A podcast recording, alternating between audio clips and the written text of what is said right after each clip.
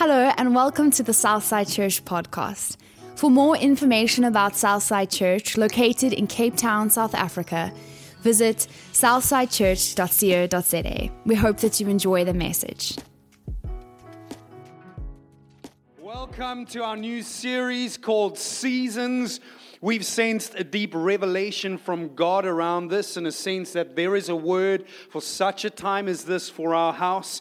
And we know that God is crazy in the way He works because I know for myself, half the time as I'm preparing, God is busy preaching to my spirit. And in fact, even this morning, as I get to share, it's God speaking to me too. For this is of God and not of man. It's an inspiration from His Spirit. And I know that many people will often say to me, Grant, it's like, you may you said that just for me today. But then like after you come, someone else tells me the same thing. And that's because God, by His power, will contextualize His word to your reality. That's what a Rhema word is, right there. And so we believe God has a word for us today, and I'm trusting that many of us will have that experience as He speaks. Proverbs chapter 10, verse 5 became this powerful uh, uh, scripture to us as a church. And just recently reading it, I felt like the Holy Spirit said, This is what you will speak into. I started reading the first few lines of that, and it said, Know the importance of the season you're in, and a wise son you will be. Know the importance of the season you're in. And Proverbs is the book of wisdom, which means we can live much of our lives out of the wisdom of its words.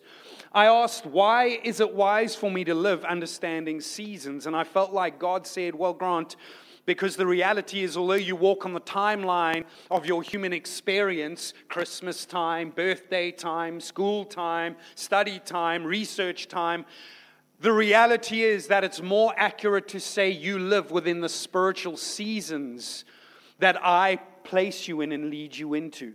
And so I was like, but why does that make me wise? And I read the rest of the verse where it says, But what a waste when an incompetent son sleeps through his day of opportunity. Some versions say, What a waste if you fall asleep during harvest time, the time where you take what's been provided for you.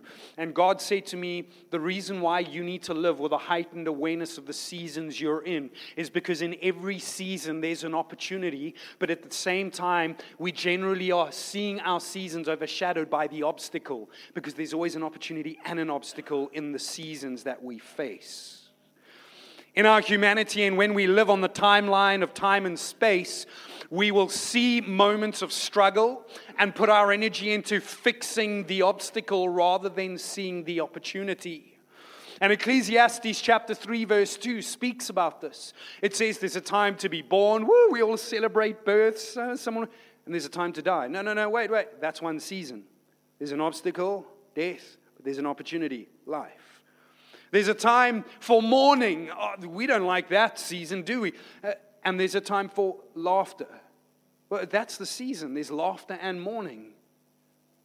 And, and so in every season, there's an obstacle and an opportunity. And the book of Ecclesiastes, chapter 3, verse 2, that we referenced in that video, speaks about those different seasons a time for war, what? A time for peace. So over the next few weeks, we're going to take one of those lines in different seasons referred to in Ecclesiastes and look at the obstacle and opportunity and how they apply to the seasons we face. And I want to begin today by looking at Ecclesiastes chapter 3, verses 2, which says, A time to plant and a time to harvest. A time to plant and a time to harvest. A season that all of us experience. Now, a harvest is good. A harvest is like the abundance. A harvest is like the end of the month payday. You know, like all your labor and there you get your harvest. That's what you your work, the good stuff, you know, it's it's the good stuff in your life.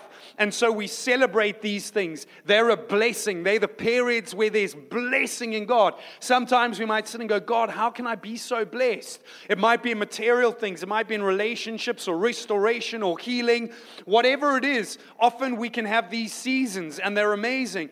But in that season of harvest, there's also the period of planting, which isn't always so nice.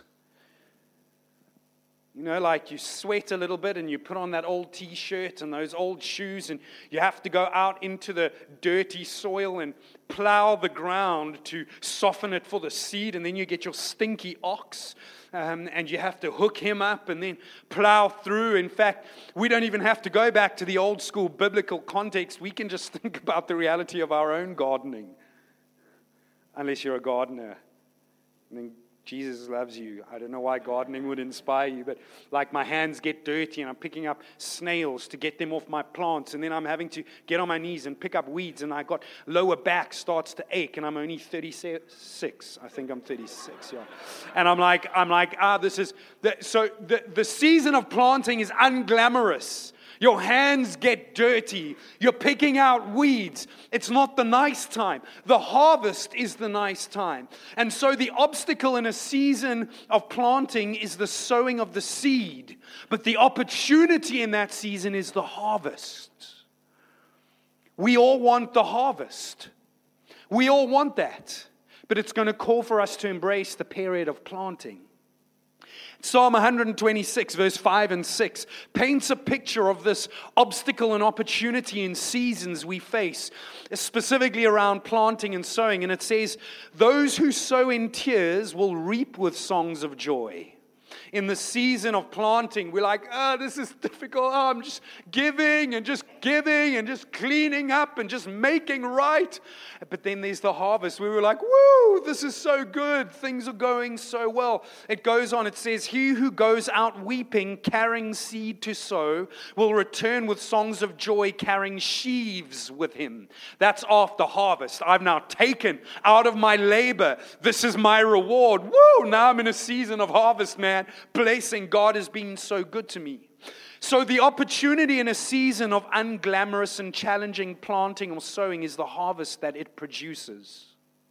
And if we can view things this way, we won't feel we are losing something when we let go of the seed that is in our hands, because when you let go of what is in your hands, God will let go of what is in His hands oh, uh, you know, I'm just like feeling like I have such lack, and you know, there's no more that I can kind of contribute and give. And I'm just, I'm just in the season where it feels like, God, I need the breakthrough, and I'm not having it. And, and God, I need you to do something. Uh, but very often we're unaware that the breakthrough is in the hands that we are in the seed that we're holding in our hands. God, there's no point. This is the little bit of seed I got left. We're holding on because there's nothing more, and I've done so much already. And God's saying, Will you just let go of what's in your hand so I can let go of what's in mine? Now, what I mean when I speak about sowing or planting is a good question because maybe you don't understand, or maybe you think I'm talking about your money. Your seed is anything that blesses somebody. So, a season of planting or sowing is one of giving our time, talents, and treasure in order to bless others and make a difference. And I actually wanted to start this series with this very season because I believe God revealed to us that this is the season Southside Church is in.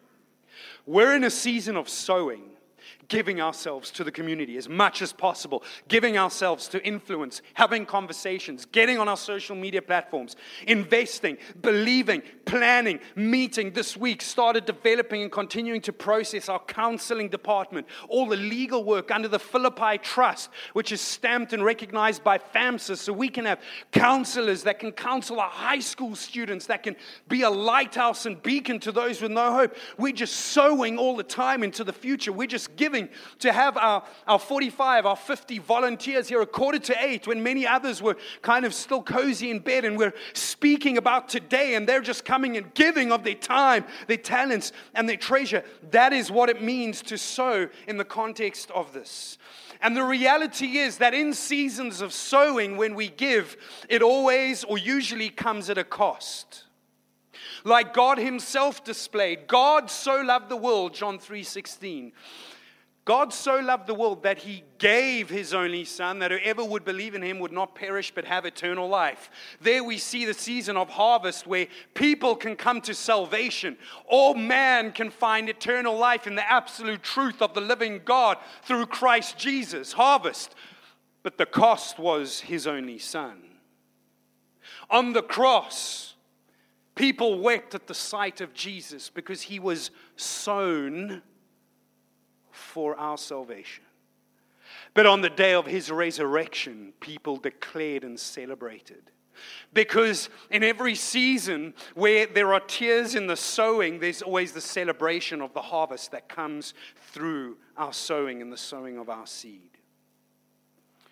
Andy Stanley, the well known Christian leader, says if you're not willing to give to the point that it impacts your lifestyle, then according to Jesus, you're greedy. We don't like that one. This will make seasons of sowing so difficult because it often impacts your lifestyle. See, it's no longer like church and Jesus are a slice of the pie in your life, they're the center. And the church is very important to you if Jesus is at the center of your life, because the church, based on scripture, is the bride of Christ. So when I'm like, oh, I don't really want to get too involved with the church thing, I, I don't want to, you know, like I like church on a Sunday, but I, I need to have like boundaries and stuff. It's pretty much like going to Jesus and say, look, Jesus, I love you, but I'm not so fond of your wife. And, and so, I don't know why I told you that. When we truly embrace seasons where we get to sow, it will impact our lives, and we need to make peace with that. I remember a family uh, a few years ago that we were in a, a season of a building project. So, what they did is they cut off their DSTV.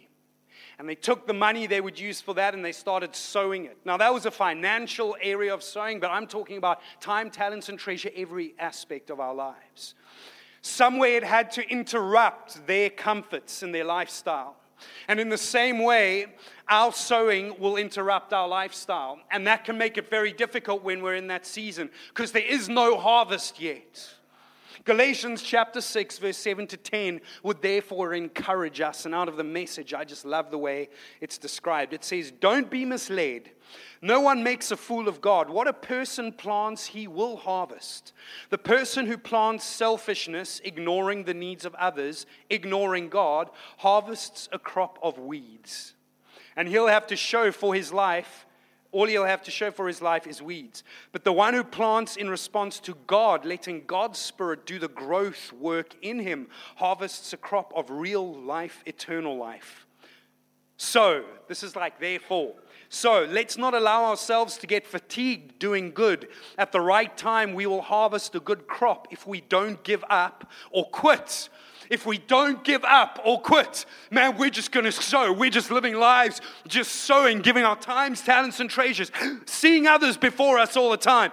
It says, don't give up or quit. Right now, therefore, every time we get the chance, let us work for the benefit of all, starting with the people closest to us in the community of faith. When we sow, it interrupts our lifestyle. But it's essential that we understand that we need to embrace the season of sowing if we want to experience the harvest. And you might be sitting here right now going, Well, I want to sow then. You're saying here, like the Bible says, like I need to find every chance um, to work for the benefit of other people. So how do I do that, Grant? You can say what you want, but what must I do? Give five rand to the guy at the stop street. What must I do? I would love you to join me at seven o'clock on Tuesday at Growth Track, right here in this building, where we will take you on a four-step journey of helping you find freedom by getting connected in one of our life groups within the life of our church. We have 150 people in life groups. Come and join one of them, build relationship, get connected so that you can braai with them during the weekend. Come and see them at church, get involved in serving. And then after step two, where you get connected, we will help you in step three to discover your purpose with a spiritual gifting assessment and personality assessment, which helps position you and direct you into the true north, your true kind of shape, so you can serve God. And then in step four, we'll get you connected somewhere so you can begin to make a difference in one of our over 33 serve teams and opportunities that are available just for you. If we can't see the opportunity of a harvest in a season of sowing, we can get quite frustrated because we keep waiting for the flourishing of a harvest of which we have yet to sow the seeds. God, I want the breakthrough. I'm so irritated now in the season. I want the harvest. And God is saying, Well, the only way you will get the harvest if, is if you're able to see that it's all determined by the fact that you sow with what's in your hand in the season you're busy facing. See, when you ask God for a harvest, God will ask you for a seed. When you ask God for a harvest, God will ask you for a seed. Like, whoa, Jesus. Uh, whoa, I want to harvest right now in Jesus' name. Uh, can I get an amen out there? We're very quiet today, just saying. It's been very quiet today. And it's like, can I? I want to harvest. And then guess what? We do our faith thing in Jesus' name, right? I'm going to name and claim right now for that boat right there. If we could name and claim it, someone for the glory of God would have won the lottery like every week, you know? Like we would know the numbers in Jesus' name. You'll give me that right now. And it's just, we declare name and claim. We think it works like that. And so we say, God, give me the harvest. And God's response is not, yes, my child, be blessed. God's response is then give me the seed I've given you in your hand. We ask God for a harvest. God asks us for a seed because, like Robert H. Schuller said, he said, anyone can count the seeds in an apple, but only God can count the number of apples in a seed. So, when you ask God for a harvest, God will always ask you for a seed. Because, now this I want you to hear, because in a seed, God sees the harvest He wants you to see. He wants you to see what He's put in your hand and go, wow! Everyone's like, what are you doing? You got a few little seeds. No, no, there's a harvest here. Like I can totally see it.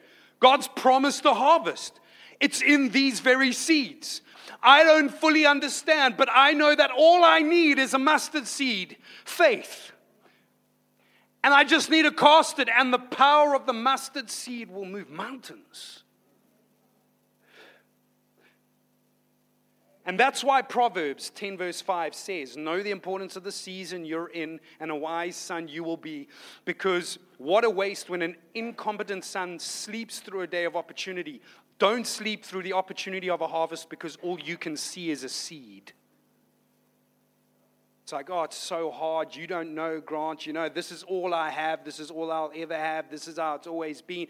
I've trusted for a breakthrough, never happened. And all I can see here, Grant, you can tell me what you want, but this is what I see this little seed. What's it going to do?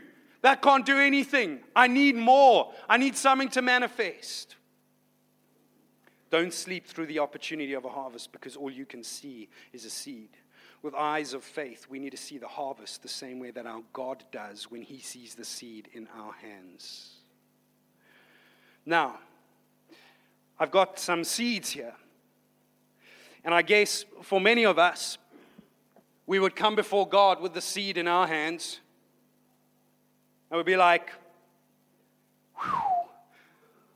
I'm going to give you the seed I have. Do big things, Lord. Change the world, Jesus. And sometimes we might give him the seed we have, but on the way, look at how small it is. Consider it pathetic in comparison to the size of that guy's seed. Just by the way, a coconut is the seed of a palm tree. Coconut palm. Did you know that? I didn't know that. So this is I can I can actually bury this and it will grow. The whole of Southside Church is going to buy coconuts now and bury them in their gardens. And so, so I'm like going, God, like, here's the, here's the seed I have, Lord. You say I must just bring the seed I have. And then you look across the room and you see the other guy with his musical gift up on the stage. Hallelujah. Woo, woo. And you know how it is in our culture. Everyone says size does matter.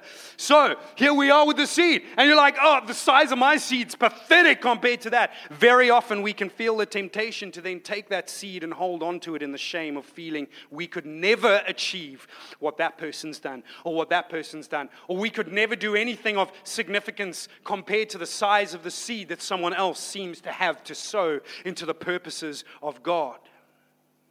Something we need to understand in the season of sowing is not only does it need to impact our lifestyle, but secondly, we must avoid despising the seed that we have to sow just because of its size. Now, like I said, this is a coconut, and it's also the seed which produces a coconut palm. The seed grows into an impressive 25 meters, usually along the shoreline. You see it in all those Mauritius ads and the photos people take on Instagram when they're on holidays, you know, at the beach.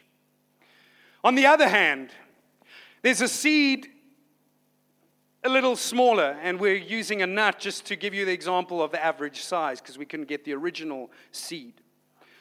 But this seed, size represents a redwood tree. Now, I look at this, I'm like, Lord Jesus, let me plant this. Woo! We're going to see serious miracles if I can plant a seed this size 25 meter palm tree. And then we look at this tree, this seed. Woo! Lord Jesus, uh, okay, his is better. like, this is pathetic. And, and we, we have the seed of the redwood, and it's really small. What we need to understand is the redwood are the tallest trees in the world. One was documented to be 114 meters high. And so, based on this illustration, we need to understand it's not the size of your seed, it's the consistency of your sowing that counts. God, I only have a little bit. God, I, have a, I only have a little bit. But God, you know what I'm going to do? With what I have, I'm not going to compare. I'm going to accept that there's going to be a cost to sowing and living a life that's giving to others. And God, I'm just taking these seeds. I'm just sowing wherever I can. I'm not going to despise my small beginnings. I'm not going to look at the little I have, compare it, and say, I can't do anything with this. I'm just going to live my life sowing, faithfully giving everything I have. I don't know where it's going to land, but possibly the more I sow, the more opportunity for a seed some way to grow in the midst of the places I find myself. Comparison devalues what God has given you, and it means you may hold onto your seed instead of sowing it. Be careful of that because you never know the power of what God might give you as a harvest out of the faithfulness of sowing that little bit of seed.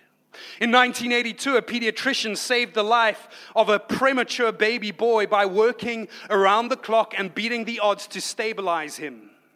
In 2011, the same pediatrician was pinned inside a burning vehicle after a car crash, but he was saved by a paramedic who turned out to be the premature baby he had saved 30 years earlier. Don't despise the size of your seed. How many babies did that man stabilize and rescue? Walking on, just becoming a number, not realizing the power of that moment in which he faithfully did what he could with his expertise. We bring the seed we have no matter what size, and we just start. God, I feel like I want to quit. This sucks. My hands are dirty. I want all the promises of harvest. But God, I choose to see the harvest in the little seed I have and faithfully sow it, believing that at some stage in your time, you will give me more than I could ask or imagine. It's not the size of your seed, it's the consistency of your sowing that counts. And 2 Corinthians chapter 9 verse 6 says, "Remember this, whoever sows sparingly will also reap sparingly, and whoever sows generously will also reap generously." Woo!